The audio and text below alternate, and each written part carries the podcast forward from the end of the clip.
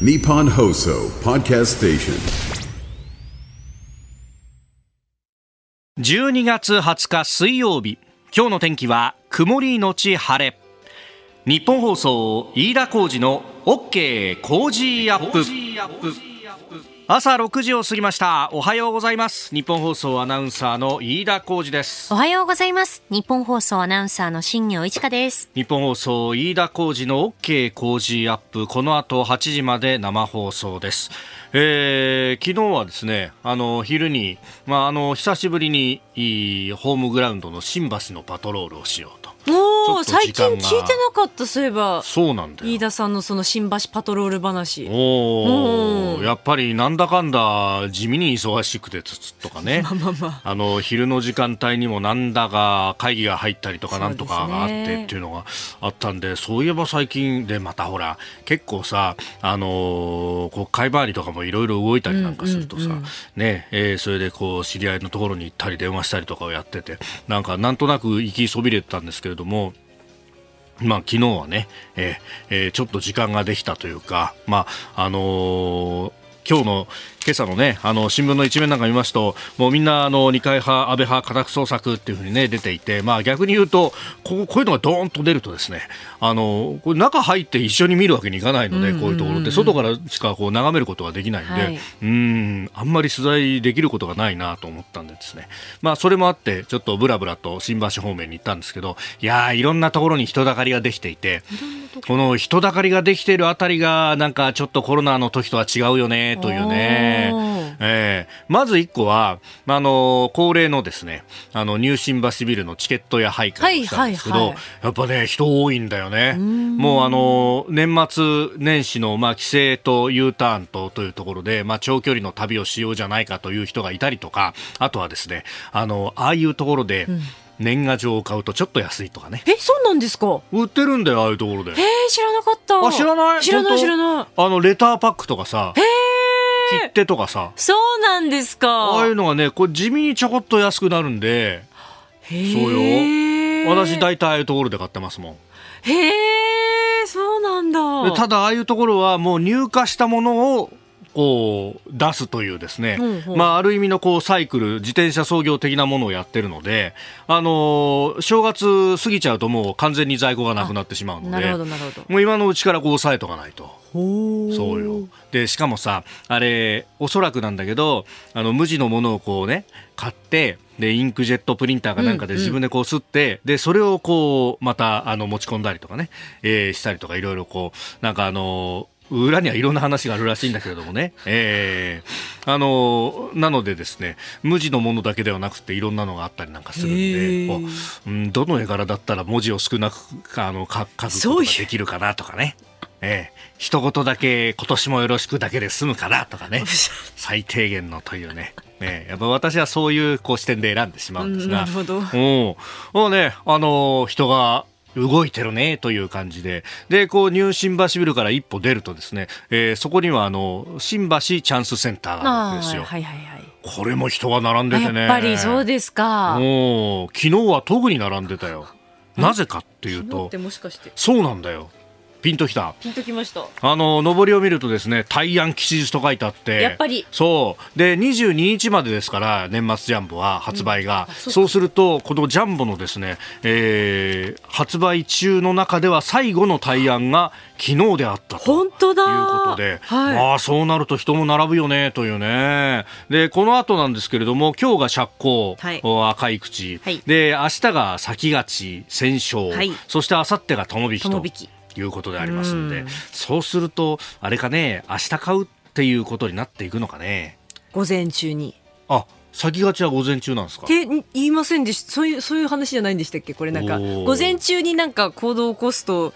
いい的なごめんなさいざっくりした説明で。なるほど。そうそうじゃなかったでしたっけ？違いましたっけ？おそっか。なるほど。あと、友引きもいいんじゃないでしたっけ？友引きもいいというよね。うんうんうん。よくあの、選挙の用語でですね、友引きの日だと友達と一緒に俺も受かるみたいな感じで、はあ。友を引き連れて受かるから、この日が投票日だといいんだみたいなのをね、えーこの、あの、六曜をですね、えー日めくりカレンダーで見ながらですね、あの、選挙の日程なんてものを占うなんていうのもね、あの、解散が近づいてくるとそんなことを計算したりとか指折り数えたりするんですけども、そうなんです。で、えー年末ジャンボもね、いやーやっぱりね、年末といえば一攫千金ということで、そしてこの週末は、はい。有馬記念がいよいよあって、そうですね。でえーモーターボートもあってですね、競輪もあってと。いう。う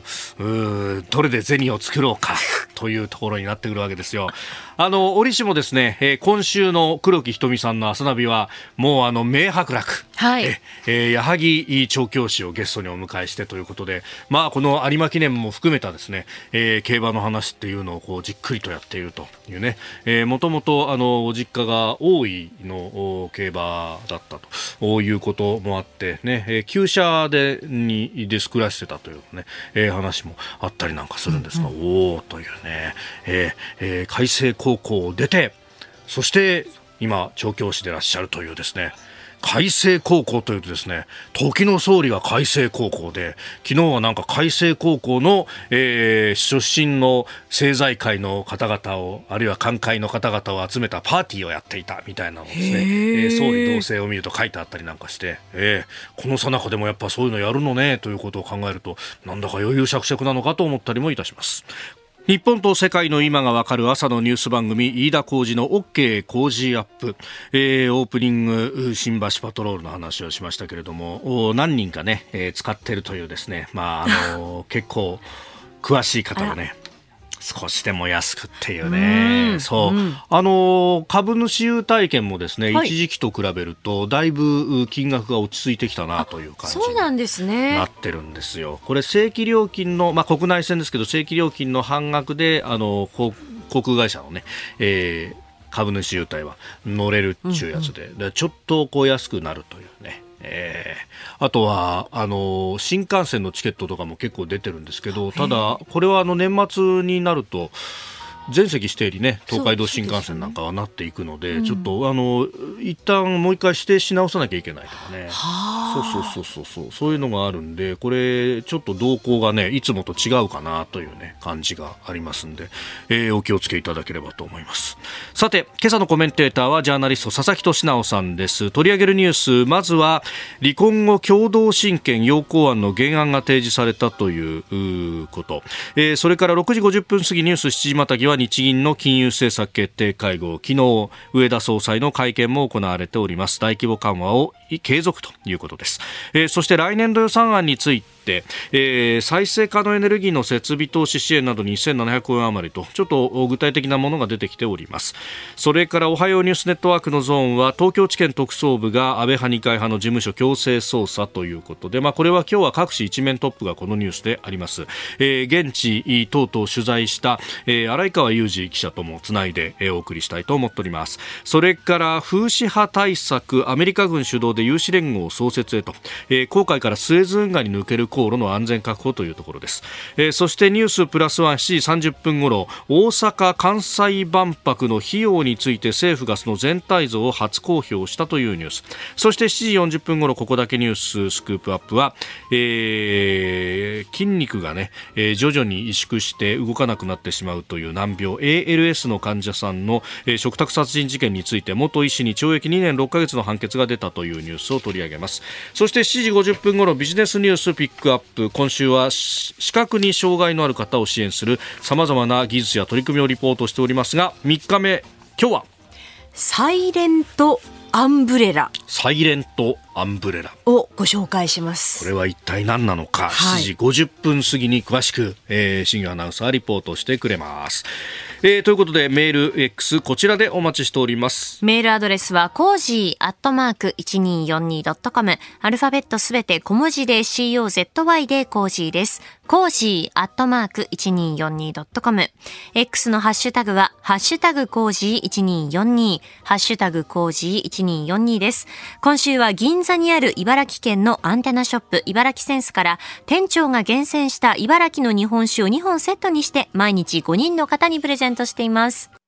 この時間最新の株と為替の情報を外為ドットコム総研調査部長の神田拓也さんに伝えていただきます。神田さんよろしくお願いします。はい外為ドットコム総研の神田です。よろしくお願いいたします。お願いします。はい、えーまずあの現地19日のニューヨーク株式市場のダウ平均株価ですが、はい。前日に比べて251ドル90セント高いえー3万7557ドル92セントで取引を終えました、えーハイテク銘柄中心のナスダック総合指数は98.03ポイント上がって、えー1万5003ドル22、えー22ポイントですね。はいえー円相場の方は前の日の同じ時間帯と比べて、えー約1円円安でドル高のお1ドル143円88銭付近で取引されています。はいえーさて、日銀は19日うん、大規模金融緩和の継続を発表しました。はいえーまあ、次回会合に向けてマイナス金利解除の地ならしを行うのではという一部の期待を裏切る結果となり、えーまあ、円が全面的に下落するという動きになっています。上田日銀総裁の会見でも、おまあ、出口戦略への具体的な言及はなく、まあ、早期のお修正を期待した市場の、ね、えー観測が後退するとはいとなりました。そんな中でニューヨーク市場では一時145円目前まで円安ドル高が進んでいます。えーまあ、この今年最後のはい。ビッグイベントとして位置づけられていた日銀の金融政策決定会合を終えたこ終えたことで、えー欧米勢はこれからクリスマス休暇に向かうことになります。まあ、為替市場の方は、あはい。今週末にかけて徐々に動きが鈍っていきそうですうね。ん。さてあの、アメリカの方の要人発言なんですけれども、はい。まああのね、利下げを、ね、来年3回やるんだとか、うん。えーそういうような発言がまずは、えーパウエル議長からあって、でなんかそれをこうもうちょっと打ち消すというか、えー、タカ派的な発言が相次いでいるようですけれども、はい。あんまり市場反応してませんね。まあそうですね、あのーまあ、パウエルう FRB 議長、FRB のトップがね、はい。あの来年の利下げに関して、えーお話しされたっていうこともありますんで、ん。えーまあ、他の方が打ち消してもそんなに大きくは響かない、ただ、まあ、FRB の中でも、はい。おやはり来年の利下げに関しては、まだ意見が割れている、えーコンセンサスが出来上がっていない、えーそんな状況ではないかなと思っています。うん。この雰囲気がこれ年を越しても続いていくって感じですか？そうですね、あの基本路線としては、日銀も昨日あの金融緩和の継続を発表しましたけれども、はい。まあ次の一手としてはいずれ、うんえーマイナス金利解除だろうと、はい一方で、えー FRB の方はあーまあ、時期はともかく次の一手はやはり利下げ、うんえーまあ、そうなってくると、やはりドル安円高方向へ動きやすくなるというのが市場のお大方の見方ではないかと思います。なるほど。わかりました。加田さんどうもありがとうございました。はい、ありがとうございました。ここが気になるのコーナーです。スタジオ長官各紙が入ってまいりましたが、今日は、あ安倍派二階派総作というね、えー、5紙一面トップはこのニュースであります。後ほどおはようニュースネットワークのゾーンで取り上げます。えー、そして日経はあ昨日の金融政策決定会合日銀のお会議についての話が一面トップ、えー日銀緩和出口なお見極めマイナス金利解除時期示さず総裁会見という一面トップです、まあ、あ他の新聞はこれを一面の2番手の記事肩に載せているということでもう今日はこの2大話だなという感じになっております。で気になるニュースとしてはあ読売などがですね、えー一面3番手ぐらいの記事で載せていますが、えー政府調整パトリオットアメリカに輸出三原則改正後初事例と22日にも改正する防衛装備移転三原則のとその運用方針に基づいて、えー国内で製造する地対空誘導弾パトリオットミサイルをアメリカに輸出する方向で最終調整に入ったということです。パトリオットパック3とか、まあ、あるいは九州のパック2というものなんですがこれもともとアメリカが開発したもので、えー日本企業がですねライセンス生産をしているものなんですがアメリカ国内は、えーもう作ってなかったりとか、あるいはあの部品を日本でしか作ってなかったりとか、えーするので、えー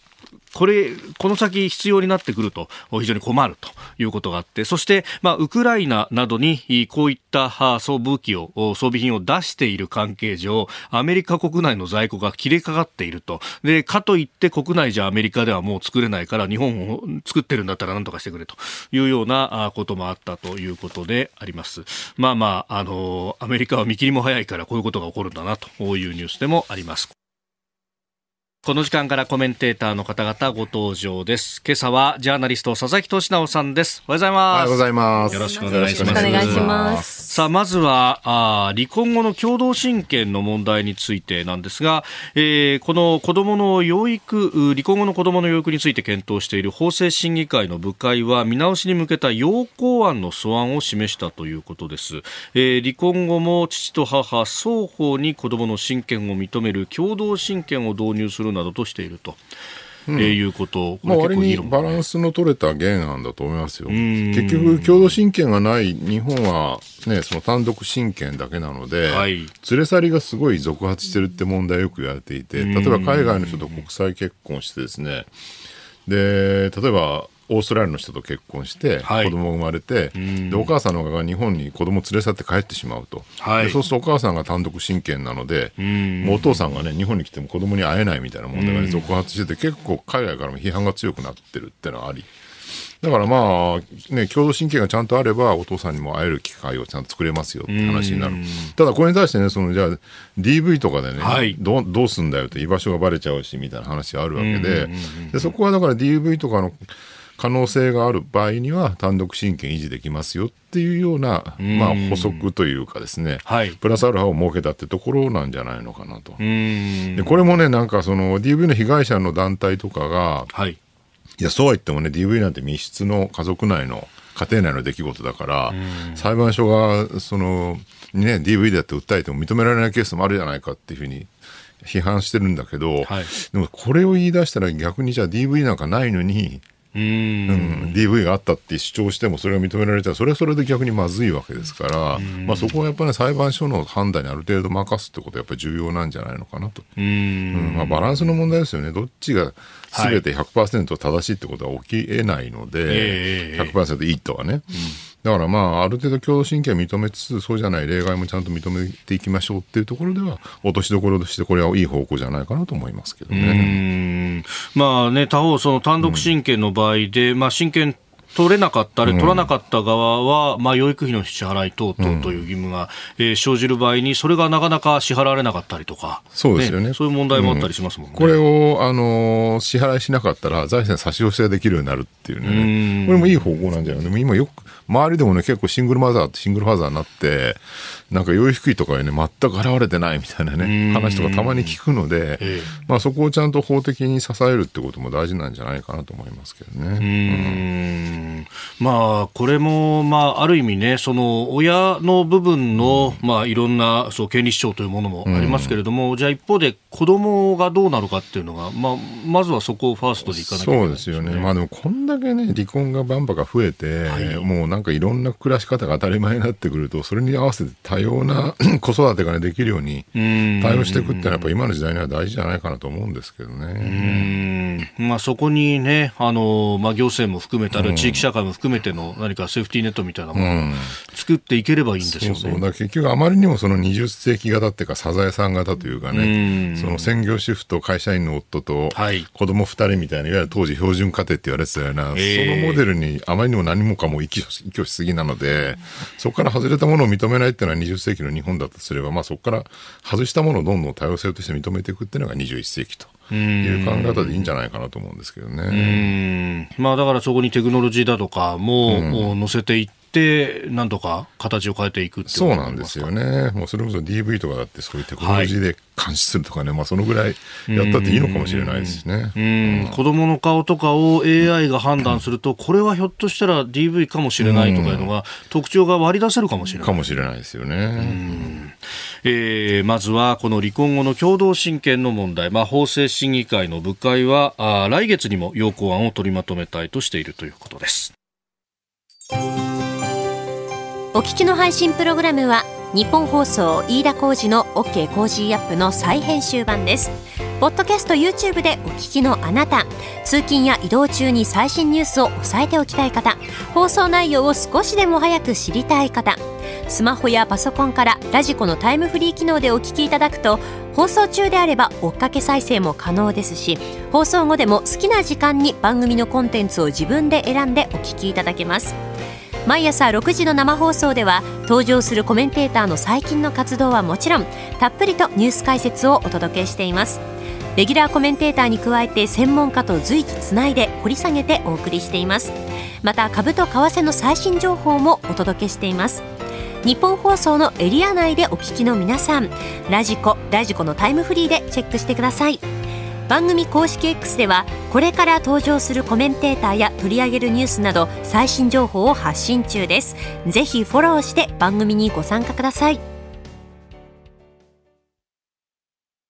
本と世界の今がわかる朝のニュース番組飯田浩二の OK 工事アップ。コメンテーターの方々と7時をまたいでニュースを掘り下げてまいります、えー、今朝はジャーナリスト佐々木俊直さんです。引き続きよろしくお願いします。よろしくお願いします、えー、ではこの時間取り上げるニュースはこちらです。日銀金融政策決定会合。大規模緩和を継続。基調的な物価上昇率が2025年度にかけて物価安定の目標に向けて徐々に高まっていくという見通しが実現する角度は引き続き少しずつ高まってきているとは思いますが先行き賃金と物価の好循環が強まっていくかなお見極めていく必要があると判断していますえー、金融政策決定会合が行われた後の日銀上田総裁の記者会見の模様一部お聞きいただきました。日銀は昨日開いた金融政策決定会合で大規模緩和策の維持を決めました。総裁は会見でも物価上昇率2%目標の持続的な実現を慎重に見極める姿勢を強調しております。えー、事前にもうマイナス金利解除なんじゃないかと。いうようなこと、なんかマスコミ、新聞、テレビ見ると、なんか早く解除せよ、はい、ね、金融正常化せよみたいな大合唱でね、なんかなぜそれがそんなに大合唱になってるのか、逆に僕は不思議なぐらいで、景気が悪ければ大規模緩和は当然持続しなきゃいけないし、景気良くなってインフレがどんどん進行するんであれば、金利を上げるべきであるっていうね、当たり前のバランスの話だと思うんだけど、えー、まるでなんか金融緩和はね、マイナス金利が続いてること自体がもうなんかこの世の悪みたいになってるのが、はい、なんだかよくわかんないですよね、逆に言うとね。で、まあ、上田総裁の言ってることは僕はとてもまっとうだと思っていて、現状物価は上がってきて3%ぐらいまで来てるんだけど、まだまだその輸入物価の上昇によるコストプッシュインフレであると。はい、だからこれで良きね、そのまあ物価が上がって、雇用、あの、賃金も上がってっていう、その、ね、プラスのスパイラルになってる状況ではないので、今解除しても景気が冷え込むだけですよっていう判断で、まあ全然それは真っ当だよねと。で、多分今後の可能性としては、まあ去年ってか今年か、今年の春のほら春闘で、結構ね、バーンと、ね、大手企業を中心に賃金上がったじゃないですか。あの波がね、もう一回この、で来春のですね春闘でも来るんじゃないかって期待があって、はい、でそこで賃金が上がってくるとようやくほら今賃金は上がってんだけどそれ以上のスピードで物価が上がってしまってるので実質賃金が下がっちゃってると。で生活が苦しくなってるっていう実感が結構世の中的に広がってしまってると。それをなんかうまく反転させて、はい、物価をだから物価を下げて実質賃金を上げるんじゃなくて、えー、物価は上がってるけどそれ以上に賃金が上がりますよって期待感で実質賃金上がっていくって流れにしてないとまたデフレに戻っちゃうってことですよね。だからそこを多分日銀政府ともども期待してるんじゃないのかなと。だからなんか来春のそのえー、春闘の結果を見た上で、金融政策どうするかっていうのを改めて考えるっていうところじゃないかなと。で逆に言うとね、そのまあ3月から4月ですよね、春闘。まあそうですよね。ね。例年そで、ね、それ以前に上がっ、はい、その金利ね、上げる理由があんまりないというか。まあ、ね、本当にものすごく経済が良くなってるんだったらって話ですけど、ね、でもそんな3、4か月で急速に上回るとは思えないし、コストプッシュインフレもそんなに変わらないんじゃないかなって考えれば、まあもうちょっとなんか上げろ上げろって大騒ぎしないでね、じっくり見守るぐらいの方がいいんじゃないのかなと思うんですけどね。まあ、今回、この生やされた、うん、まあ、その根拠となったのが、うん、まあ、国会での上田総裁の発言で、えー、年末から来年にかけて一段とチャレンジングになると。なるほど。いう話で、うん、何をもってチャレンジングと言ってるのかですよね。頑張ってマスコミの抵抗にめげずに俺は金融緩和を続けていくぞっていうチャレンジなのか。そうですよね、まあ、チャレンジングって言葉に反応するんだったら、そっちで取ることもできるだろうし、まあ、あのメディアは、えー、何が何でも、お利上げをするんだとか、それがチャレンジング解除だと。でも、ね、これに対して、えー、上田総裁、昨日の会見の中で、いや、これ、仕事をどう取り組むかって聞かれたんで、えー、一段と気を引き締めてやるっていうつもりで、まあ、チャレンジング、困難だけれどもやり遂げるんだと。個人的なチャレンジ、はい、ですよね。まあでもあれですよね、岸田政権としては死ぬほど政権支持率下がってしまってですね、はい、多分まあもちろんあの自民党の政治研究の問題もあるにしろ、その背景にはやっぱり実質賃金下がってね、物価がだから苦しいみたいな相当要素として働いてると思うので、まあ、その物価高の原因がね、結局、円安に基調になってるってことがすごくあり、で円安の原因って結局アメリカが金利がどんどん上がってる中で、日本だけ金利が低いので、はい、その相乗効果で、ね、円安になってしまっていることを考えると、もうちょっと円安引き締めて円高方向に持っていった方がち、物価が下がるんじゃないかって期待感はあるのかなと。だ岸田さんなんかその辺内心、ちょっと金利上げてくれないかなって思ってるかもしれないですよね。でもね、日本が特に何も動かなくても、アメリカが、あの、ちょっと利下げを来年やるかもよって言っただけで、10円円高にそうなんですよね。大体今、金利アメリカ高すぎるんで5%ぐらいですよね。いやそうですよね。だからこれがもうもうちょっと下がってこればまた全然違う状況になるし、だ日本だけがね、ジタバタしても変わるもんでもないわけだから、どっちにしろなん。かその円安を円高に改めて、はい、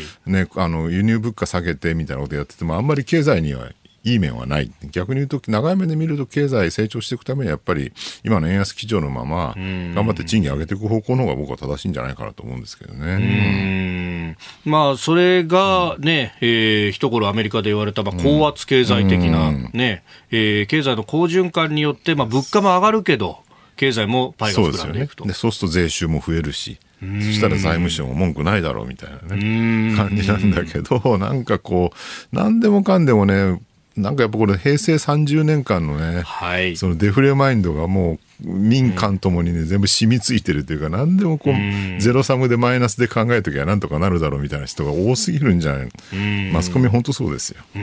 さあ、日銀のね、金融政策決定会合の話、まあ大規模緩和継続というところあたりからまあ、経済成長していく可能性があるんだって期待感がやっぱ大事で、でもね、環境整備はね、だんだん今、この令和に入って5年経ったわけですけど、だんだん整ってきてて、はい、例えば、ええ、なんだろう、海外投資家が日本にかなり目を向けるようになって、有名なところでね、うん、ウォーレン・バフェットが、ね、総合商社に大量に投資したりとか、あと、まあ、経済安全保障の観点で中国からの資本が結構流出していて、はい、でその分が結構日本にね、流入してきてると。要するに同じ西側諸国内で、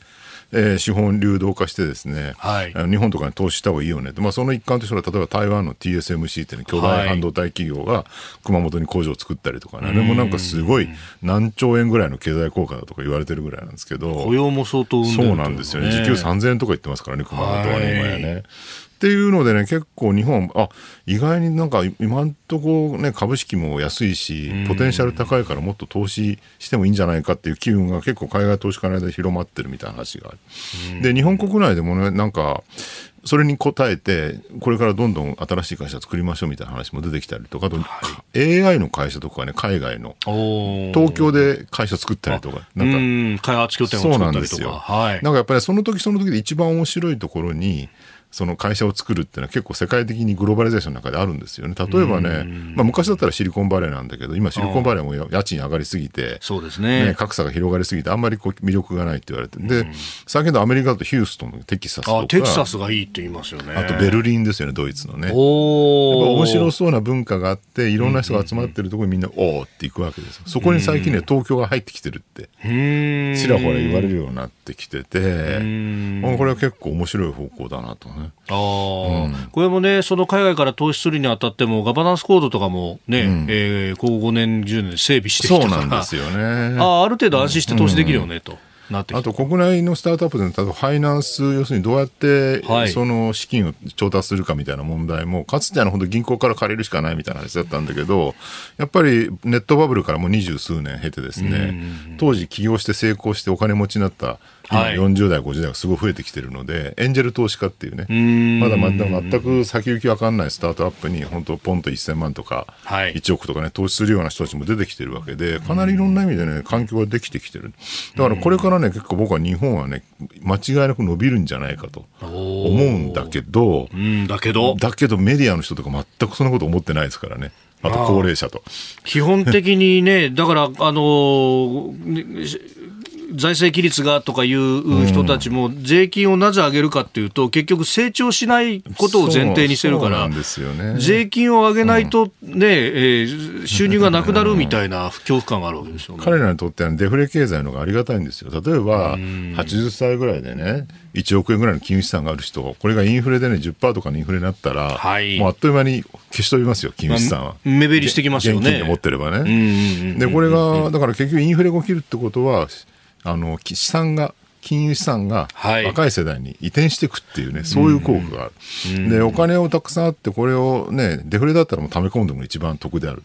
円が減らないわけだから。そうですね。価値が減らない。インフレ起きるんだったら現金はどんどん減っていくので、はい。だったらその分を投資に回しましょう。その回った投資がスタートアップとかに行くっていうね、そういう好循環になっていくわけで、ここのやっぱね、この30年のね、なんか貯めときゃいいじゃんデフレマインドみたいなのとかね、はい。そこをね、どう変えていくかっていうのは多分一番大きな問題なんだけど、これは難しいです。僕ね、新聞社入ったのは1988年おで、ー。昭和の最後の年なんですよ。おー翌年平成になったっていうね、はい。まさにね、その平成の時代に新聞記者やってた人間なんだけど、あれからもう30年、34年、数年経ってね、なんかね、あの頃新入社員だったやつが、いまだに新聞社に一番にいるわけですよ。だから昭和の例えば高度経済成長とか、はい。あの伸びゆく時代全く知らないみんな僕ん。も含めてね、はい。そうするとねなんか世の中だんだん落ちていって縮小していくのが当たり前なんだっていうのも染みついちゃってるところあるんじゃないかなっていうね。うん。そこをもう一回ね高度成長ぐらいのマインドにはい。引き戻していくって大事なんじゃないのかなってあの頃って別に日本がそんな豊かだったわけじゃないんだけど、ええ。所得倍増計画とかね、はい。池田隼人が打ち出しておおって感じで金収入倍になるのみたいなね、で本当に実は倍以上に増えたんだけどあの時はそのぐらいの期待感がねやっぱ当時あったんですよね。でまあね、それだけ伸びていくからこそ、おなんかちょっと失敗するかもしれないけどってところに投資ができたりとか、チャレンジしていったりとかができた。新入社員の一括採用とかもそうでバブルの頃とかそうなんですけど僕が入った頃とか,、はい。か変なやつとかいっぱい入れてるの企業が。優秀なやつだけだとなんか小さくまとまりすぎるからちょっと代わりも入れようみたいなね。でも最近ほらね就職人数も少ないので、はい。もうまとまったいいやつしか入れないみたいなことやってるとだんだんだんそれはね破天荒なものがなくなっていって縮小再生産にだんだん陥っていっちゃう可能性があるんですよね。同じ価値観の中でそうそうそうそう判断するだけになっちゃうと。日本放送もっと変わったやつ入れた方がいいですよ。うん。昔は変わったやつがいっぱいいたっていう話はですね、すね。えー確かに聞くんですけど、そうなんですよね。だからこの辺もね、本当、あの、それこそ、再犯の著作の、この国を蝕む神話、はい、ありがとうございます。その解体と、おまさにっていうね、でもこれ、そうなんですよ30年それでやってると、こうかなり染みついてるそうなんですよ。だから物価高もね、なんか未だに物価高で庶民直撃とか確かに苦しい面はあるんだけど、あれマインドもね、多分70年代の石油ショックの頃うに、あの、狂乱物価って言われてね、ものすごい物価上がった時代になってみんな苦しいんだと。ええで、あのなんかマインドがずっと引きずってんじゃないかな。でも半世紀経つわけですけどね。だから物価高イコール悪みたいな。もさすがに今のマクロ経済の常識で言えば、はい。に21世紀のね、物価高ある程度許容しないと賃金も何も上がらないので、ええ物価高が経済を牽引していくんだってことはね、ずっと言われてるわけなんだけど、そこはなんかあんまり社会全体に広まってないですよ、認識としては。だからここでね、物価上がってる賃金上がらないって状況で、物価下げろって言うんじゃなくて、はい賃金上げろって言うべきなんだけど、確かにそうですよね。ねあの、前に出るよりも、後退して安定させようとすると。そうそうそうそう。もうそれがまさにデフレマインドの本質。確かにね。ですよね。いやー、本当なんか何、しできない理由、やらない理由を探そうとするっていうのは、もうなんかこびりついてると思そうなんですよね。もうありとあらゆるところにね、こびりついてると思いますよ。これを一つ一つ解きほぐして、前向きに進んでいくっていうのが大事なんじゃないかなと。うんよくね、なんかあの夢を語った時にそれを潰すのをドリームキラーなんて言ったりしますけど、そういうのがいろんなところにある。ツイッターとかやっててもね、なんかちょっと新しいテクノロジー紹介すると、そんなものはダメだとかいう、ね、人がいっぱい現れてきて、本当にうざいです。いいじゃん、一回やって現場のことかね一回やってみりゃいいじゃんと思う。ライドシェアとかそうですけどね。ああ、やってみなはれと。おはようニュースネットワーク取り上げるのはこちらのニュースです東京地検特捜部安倍派二階派の事務所を強制捜査自民党の派閥の政治資金パーティーをめぐる問題で東京地検特捜部は昨日政治資金規正法違反の疑いで強制捜査に乗り出し東京千代田区にあります安倍派清和政策研究会と二階派止水会の事務所を家宅捜索しました。去年までの5年間で安倍派はおよそ5億円二階派は1億円を超えるパーティー収入を派閥側の指示の下で政治資金収支報告書に記載していなかった疑いがあり、えー特捜部は詳しい経緯について実態解明を進めるものとみられております。ということで、まあ昨日のね、この捜索というものを一つのお山場を迎えたのかというところで、えー今朝各紙一面トップであります。まあ、違法は違法なんでね、きちんと捜査して決着はつけてほしいなと思いますよ。ただね、今日、急に東京地検特捜部眠ってた市が目覚めたってのは何なのかっていうね、安倍さんの重しがなくなったからだなんてことは、まことしやかに言われてますけど、どうなんでしょうね、その辺うね。まあね、かつてはこの政治資金、えー規正法違反から、これを取っかかりにしながら、例えば贈収賄というようなね、えーかつてのそのお日蓮事件だとかというのは、そういう経緯をたどりそうましたが、ですよね。ただ今回完全に事務手続き的な話というか、形式判う断ですか？ん、あのーその、バックマージンでもっと取ったお金を別に私服化したわけでもなくて、単純にあの、ノルマ未達の時のためのプールにしてたりとか、あまああれ、純粋に政治活動に使ってたみたいなんで、これ以上の深掘りは結構難しいんじゃないかな。ただ、形式的な犯罪として当然責任者はね、最終強制捜査、えーから身柄拘束まで行くの可能性はあるのかなと思うんだけど、なんか大規模な疑獄になるって話でもなさそうなのかな、現状では。まあ、まあ、特捜部がね、どこまでどんな情報を掴んでるのか分かんないので、なんとも言えないですけどね、現状ではね。さあ、その辺もお含めまして、昨日、おこの強制捜査の様子、そして、まあ、あの周辺も含めて、えー取材をしてえーおりました。えー日本放送、荒川裕二アナウンサーとつないで聞いてまいります。荒川さん、おはようございます。おはようございます。よろしくお願いします。よろしくお願いします。お願いしさあ、ます。まずはこの昨日の強制捜査の様子、どうだったでしょうか？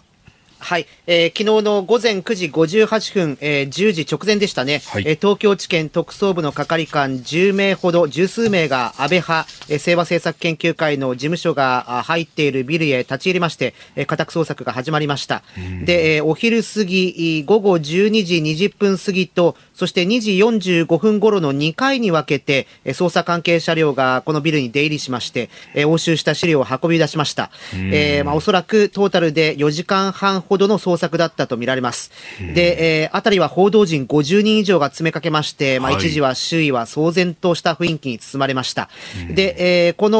お安倍派の事務所にほど近い二階派、止水会の事務所にも同様に家宅捜索が入っています。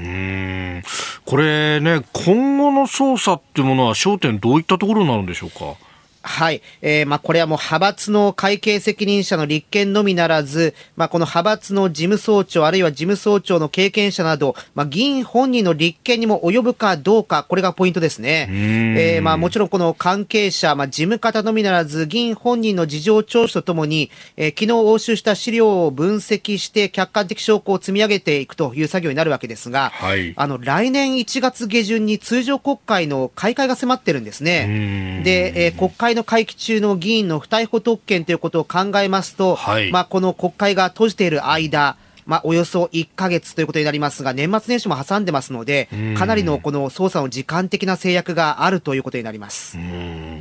さあ、スタジオには佐々木俊直さんもいらっしゃいます。相川さんよろしくお願いいたします。よろしくお願いします。これ、他の派閥もしくは他のよ、あの、政党。政党にですね、波及する可能性とかってどんなふうに見られてるんでしょうね。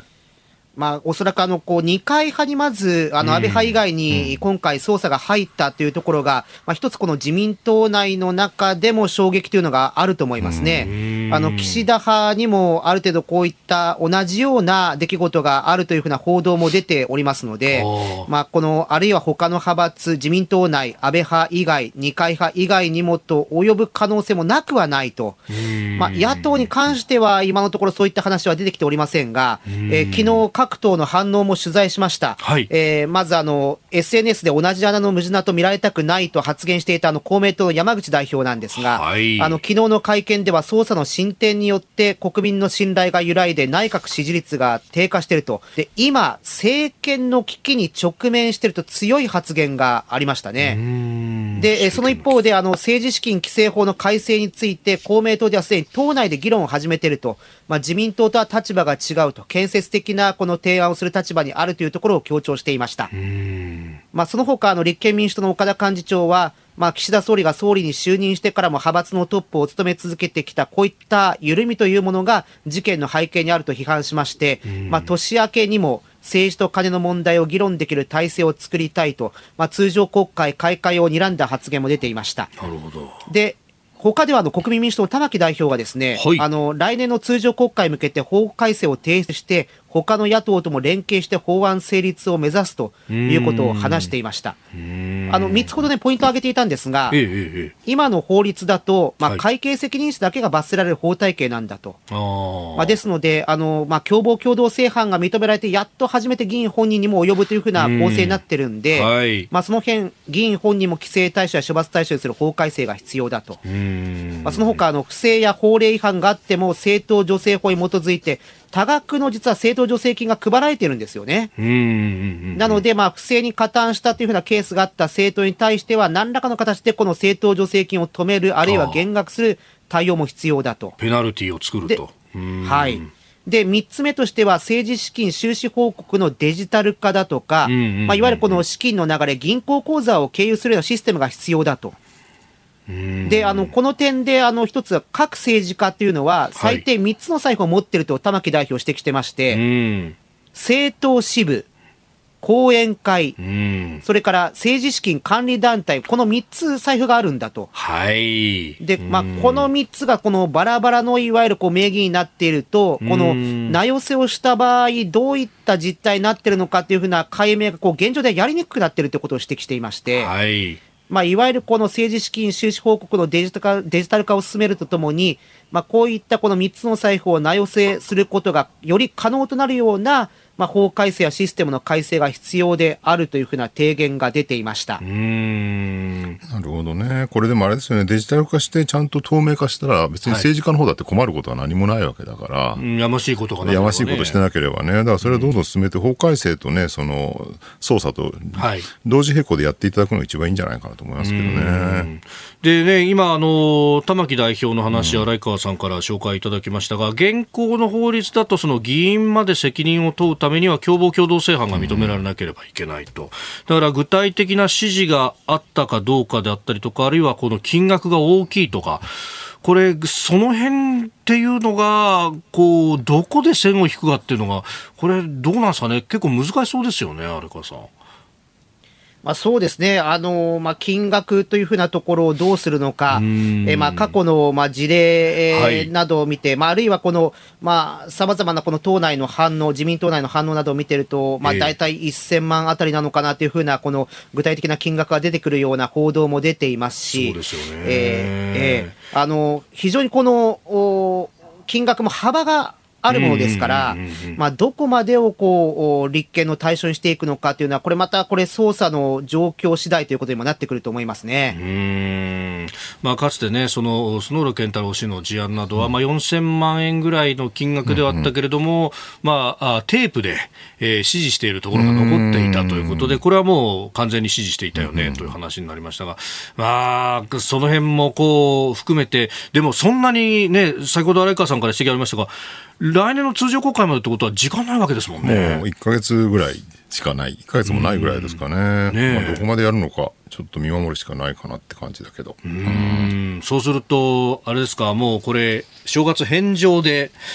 国葬はやっていくしかないんでしょうかね。ね、一方で内閣支持率ね、自民党支持率もう総下りで、ほら、政党し、政権支持率とね、党の支持率足したら青木率って言って、あはいはいはい5割切ると、あの、政権倒れるって有名な話があるんだけど、ついにこれ、共同通信のね、この前の結果だと22.3%内閣支持率。はい。で、自民党支持率が26%で足して、ついに5割割れ。割れ。割れたんだけど、野党があんまり受け皿がないので、あんまり政権倒れそうないよね、みたいなね。なんだかよくわかんない、ふわふわした状況で、このまま進みそうですね、来年国会までね。これ、この辺の危機感と荒井川さん、取材しててどうですか？えーそうですね、あのーまあ、例えば、えーまあ、いわゆるこの自民党茂木幹事長あたりは、まあ、この政治の信頼を損ねることとなり、心よりお詫び申し上げると、重大に受け止め、捜査については最大限協力し、真摯に対応していくというコメントを発表していたんですが、まあ、仮にですね、議員本人に及んではい、立憲ということになると、まあええ、補選なんてことになりますとですね、議員辞職から。ね補選ドミノということになると、これまたこれ、自民党内にも大きな衝撃が広がるということになりますよね。なるほど。わかりました。荒井川さん、朝からどうもありがとうございました。ありがとうございましたはい、失礼します。失礼します。続いてニュースプラスワン取り上げるのはこちらです。政府大阪万博費用の全体像を初公表。政府は昨日2025年大阪・関西万博の費用の全体像を初めて公表しました。直接関せえー直接開催の準備などにかかる国費の総額は最大で1647億円でこれとは別に万博との関連性が高い会場周辺のインフラ整備などの事業費を合計8390億円と見積もっております。でこの費用の執行状況等を確認するために有識者委員会を設置することも明らかにしていると、まあ、建設コンサルタントらで構成、来年1月にも初会合と。まあ、数字を透明化するのはとっても大事なことなので、ただね、これだけを見て、そんなね、8000億円も使うのか、無駄金ばっかり使いやがってって怒怒ってる人がいっぱいいるんだけど、はい。経済波及効果もちゃんと考えて、そこのバランスを取らなきゃいけないよねっていう話でしかないんですよね。で、実際、この発表した自民大臣、万博担当大臣も、はい。あのー経済波及効果も再度試算すると。うん。いうふうにおっしゃっていて、だからはいいくら国費、えーを投じて、それに対して経済効果どのぐらいあるのかっていうところですよね。まあ今回だからその、えー開催準備は1647億円。で、インフラも含めて合計8390億円。で、それに対してね、結構試算は出ていて、はい。えっ、と、経済波波及効果自体ね、2兆4000億円くらいあると。ほでひょっとしたら最大その周りでいろんなイベントとかもね大阪であったりすれば含めればね2兆8000億円ぐらいになるんじゃないかっていうねで仮にじゃあ8400億円投じて経済波及効果が2兆8000億円ぐらいあるんだとしたら、まあ、これは大儲け大儲けって言い方は変ですけども、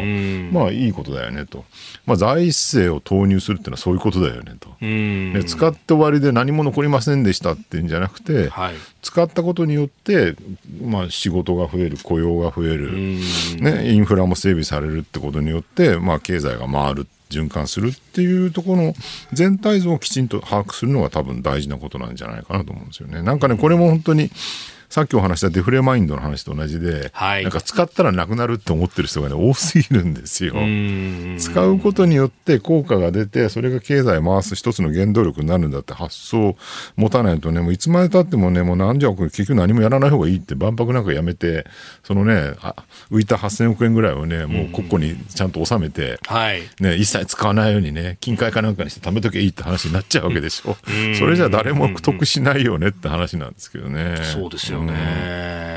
まあ、この手の大規模イベントに関してっていうのは、もう金もかかるし、やめた方がっていう声がね、最近多いんですけどね、いや、えもちろんね、その万博っていうね、その一箇所にパビリオンを集めて、そこに海外からも含めて人が集まるっていう仕仕組みというか方式が、良いのかどうかは僕は検討する必要があると思うんですよ。もっといろんなやり方はあり得るだろうし、例えば一箇所に集めないでね、その地方に分散させるとか、い、ろんな考え方もある。そうするとほら、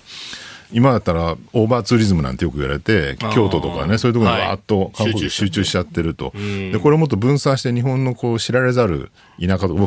あの家から出てる福井とかそうなんですけど、もうね、誰も知らないけど、すごいなんかパワースポットっぽい景色のところとかいっぱいあったりとかして、こういうところに外国人来ればいいのにとか思うんですよね。でも誰もいないんだけど、外国人は。で、そういうところにこう人を呼ぶような、その仕掛けと万博を例えば組み合わせるとかね、一つの例ですけどね、そういうようなことを考える可能性はあってもいいかなと。ただまあ、とはいえ、それと、じゃあ、だから財政をね、投入して、国家財政を投入して、えー万博開きましょう自体をね、否定するっていうのはやっぱ違う話なので、ちゃんとお金は使ってほしいなと思いますね。うん。まあね、この予算が膨らんでるということと、まあそして、うん、一義的には政府がこれやるっていう話ではありますけど、まあ大阪、まあ維新の会だったりとか、あるいは府市、えー経済界というところもこれ関わってる話ですもんね。そうなんですよ。あの、万博の中でのほら、例の空飛ぶ車っていうね、はいはいはいはい無人のあの空飛ぶタクシーみたいなのも、えー実証実験やりましょうみたいな、あれもまたね、なんか東京新聞あたりがいろいろ噛みついていて、ただのヘリコプターじゃないかって、いや、まあ見た目はただのヘリコプターだけど、一応新しいテクノロジーなんだから、そこはね、新しいテクノロジーを率先して日本がね、えー導入しようとしてんだから、まあ、ちゃんと見守ってあげましょうと思うんだけど、なんかこう、ね、なんか新しいことやると無駄金使ってる、叩いね、って言って叩けば済むみたいな感じになっちゃってるのは本当に残念でしかならないですようね。んまあ、あれもね、えーヘリコプターとの大きな違いは内燃機関じゃなくて、モーターで動くと。そうなんですよね。モーターで物を飛ばすっていうのは今まで非力なモーターだとできなかったことですからね。これがね、ドローン技術のね、進展でここまでいけるようになってきたわけだから、まあ自動運転、車の自動運転とか、そのドローンのね、その技術とか様々な組み合わせってようやくはい。21世紀の新しい乗り物として空飛ぶ無人タクシーみたいなの可能性が出てきてるっていう現状なんだからね、そこを否定してしまって一体、東京新聞とか何をしたいのかと、世の中をね、もう後ろ向きにみんながタンスにお金貯め込んでね、地味に暮らす日本みたいなのを目指してるのかなっていうね、まあ確かにああいう世界の人たちってなんかすぐ江戸時代に戻れとか言いたがるとこ見ると、まあ実際にそういうね、後ろ向きの鎖国みたいなのを望んでるのかもしれないですけどね、でもそれじゃあ若い人たちはもうたまったもんじゃないですよってうね。ん。まあ、あれもスカイドライブっていう会社の開発現場に取材をしに行ったことがあるんですけど、あそうなんですね。もう航空法とかいろんな縛りもあるから、なんかこう、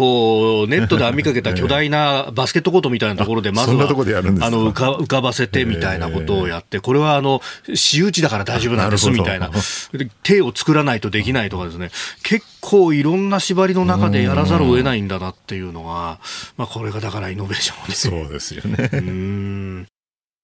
続いてこの時間はここだけニュース。スクープアップ ALS 患者嘱託殺人事件元医師に懲役2年6ヶ月の判決。4年前全身の筋肉が動かなくなる難病の ALS 筋萎縮性側索硬化症を患う京都市の女性を本人からの依頼で殺害した罪などに問われた46歳の元医師に対し京都地方裁判所は昨日医師でありながら被害者をろくに診察せず犯行に及んでいて強い非難に値するとして懲役2年6ヶ月の判決を言い渡しました。元医師の山本直樹被告、うー医師の大久保義和被告とともにこのお嘱託殺人、ね、依頼を受けたと。現行の日本の法律ではこれは明らかに殺人になるので、はい。まあやってはいけないことをやったわけですからきちんと罪を償わなきゃいけないなっていうのは当然のことなんだけど一方でねなんかそれでこんな悪い医師がいるで終わりにしちゃってはいけない事件ではあるんですよね。日本は今尊厳死っていわゆる積極的な尊厳死は認められてないつまり医師が薬をはい。注射する、もしくは患者本人が自分で薬を注射するのをはい。医師が助けるっていう、まあスイスなんかでやってますけどねヨーロッパではね。そうですよね。そうなんですよあの治療の薬を、まあ、薬剤をこうチューブで、ね、えー針で刺して、最後にコックを開けるのは自分のであるっていうね。だから実際日本から向こうに行かれて、はい尊厳死選ばれた方もいらっしゃるって話もあり、だからこれをね、どう捉えるのかって結構日本今後重要な課題になってきてるねって言われてるんだけど、まあ議論が全く実は進んでないと。で、一方でこういう事件が起きてしまって、まあ判決が出るとね、なんか、悪い奴が捕まったみたいな話で終わってしまうのもちょっと残念すぎるかな。で、実際この裁判見てるとですね、とか判決京都地裁が言ってるのは、その亡くなった女性がね、この被告に対して、安楽死したいと、メッセージで伝えてたと、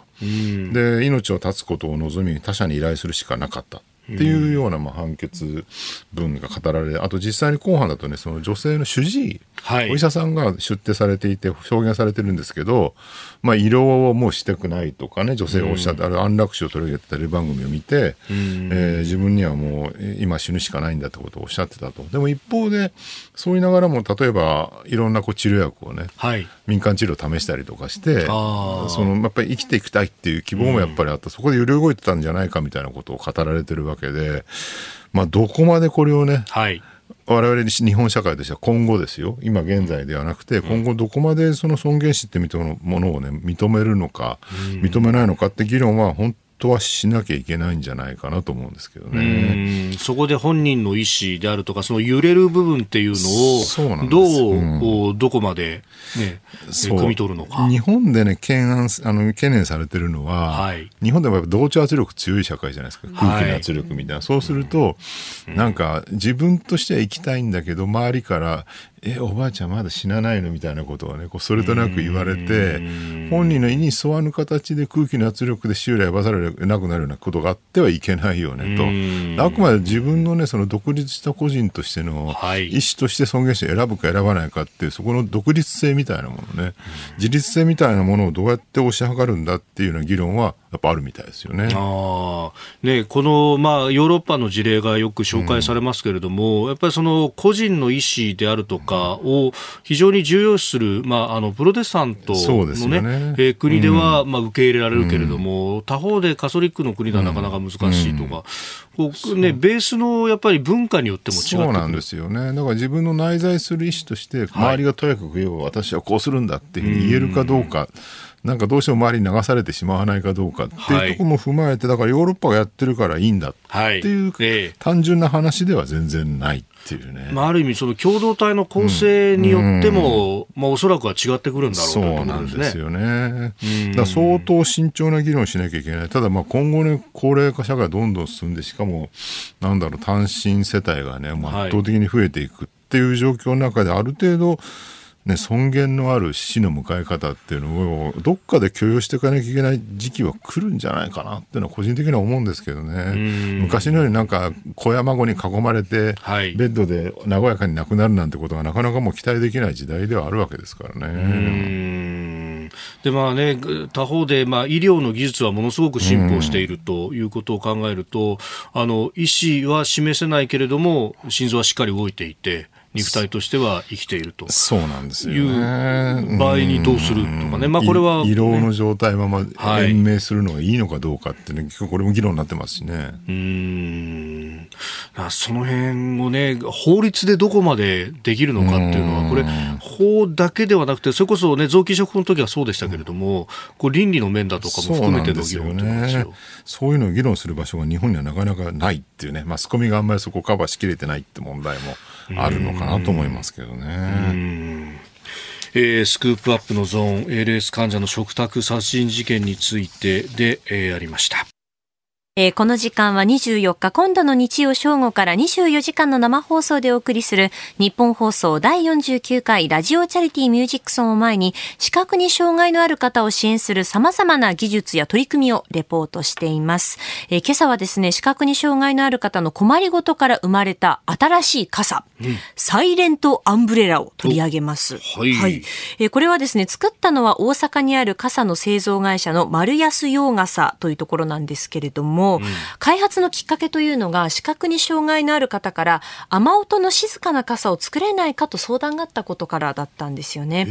やっぱりその視覚に障害のある方外出した時に音というのも大切な情報の一つになってくるんですよね。ああ、そうか。白状をこう叩いてね、跳ね返ってくるその音で判断するとか言うもんね。周りにこう人の声とか車の音とかどういう状況なのかなっていうのをこう音から判断することももちろんあるんですけれどもその中で雨の日っていうのはその傘に当たる雨音で周りの音がこう消されてしまう。なるほど。そうなると大切な情報の一つがこう失われてしまうわけですよね。そっか。はい。で、そんな中で丸安洋傘は職人さんがこう手作りで作る傘の会社で、えー洋傘職人がどんどん減る中、研究を重ねて何十回も試作品を作って、およそ18年かけて完成したのが、雨音が静かなサイレントアンブレラなんですね。8年、18年。これね、耳の聞こえにくい人間にとっても福音ですよ。僕、右耳実は失調してて、あ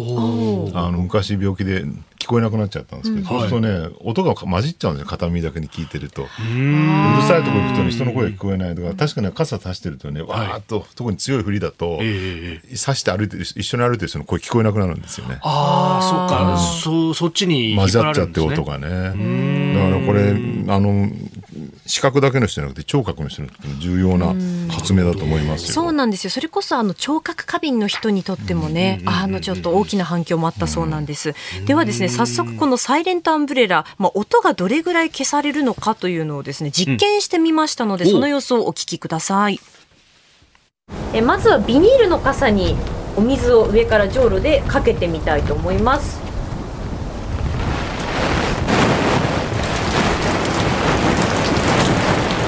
まあ、こういう音だよね。そうですよね。続いてはサイレントアンブレラの上からじょうろでお水をかけます。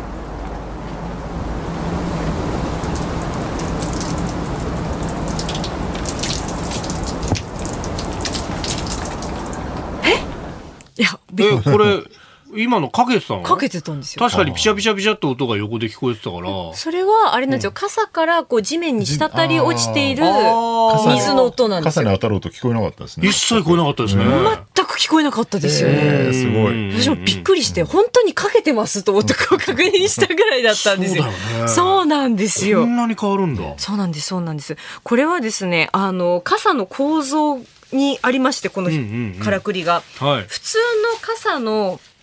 生地の上に、もう一枚メッシュの生地貼ってありまして。あ、本当だ。まあ今、スタジオに実物が入ってきた。はい。これがですね、雨を受け止めてくれて優しい音にしているんですよね。ああ、で、これ開くと、はいあの、完全に2枚がくっついてんじゃなくて、間に空間ができるんだね。そうなんです。少しちょっとね、間に空間が生まれるようになっていて、あーじゃあ雨音が、あ雨がこう降ってくると、まずメッシュのところに当たるんだ。当たって雨粒がこうバウンドするような感じになるんですよね。ああ、そっかそっか。ちょっとトランポリンみたいなんだな。そうなんです、そうなんです。メッシュだけだと染みちゃうけど、その下にはい、ちゃんと傘があるか傘らの生地がありますから濡れないね。わけですね。はいああ、なるほど、なるほど。そうなんです。なので、まあ、強い雨ですと小雨の感覚になりますし、さっきみたいなちょっとした、あの、小雨ぐらいのものだともう何も降ってないんじゃないかっていうぐらい静かになるんですよね。持ってみてもそんな重くないし、そうなんです普通の傘ぐらいですよね。普通の傘と同じぐらいの重さなんですよね。でやっぱり使った方からは雨の日も心地よくて話し声や周りの音がこう聞き取りやすくなったといったお声もあってすごくこう喜ばれているんです。素晴らしい。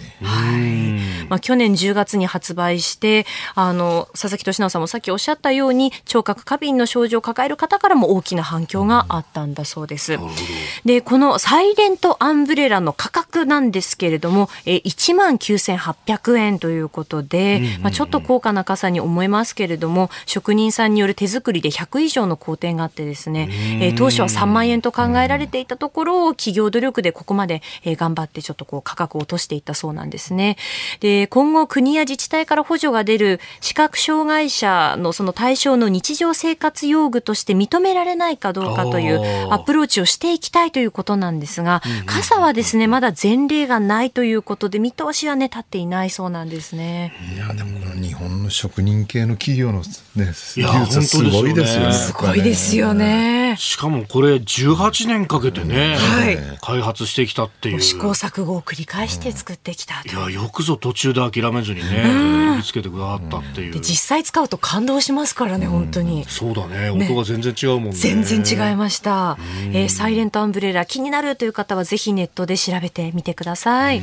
えー明日はですね視覚障害者と外出支援者をマッチングするサービスについてご紹介します日本と世界の今がわかる朝のニュース番組飯田浩二の OK コージーアップ。日本放送の放送エリア外でお聞きのあなたそして海外でお聞きのあなた。今回もポッドキャスト YouTube でご愛聴いただき本当にありがとうございました。飯田浩司の OK コージーアップは東京有楽町のニッポン放送で月曜日から金曜日朝6時から8時まで生放送でお届けしています。番組ホームページでは登場いただくコメンテーターのラインナップや放送内容の原稿化された記事など情報盛りだくさんです。また公式 X では平日は毎日最新情報を配信中です。ぜひチェックしてみてください。そしてもう一つ飯田浩二アナウンサーが夕刊富士でコラムを連載中。飯田浩二のそこまで言うか。毎週火曜日の紙面もぜひご覧ください。日本と世界の今がわかる朝のニュース番組飯田浩司の OK コージーアップ。忙しい朝そして移動中ニュースを少し深く知りたい時ぜひ AM、FM、ラジコはもちろんニッポン放送のポッドキャスト YouTube でチェックしてください。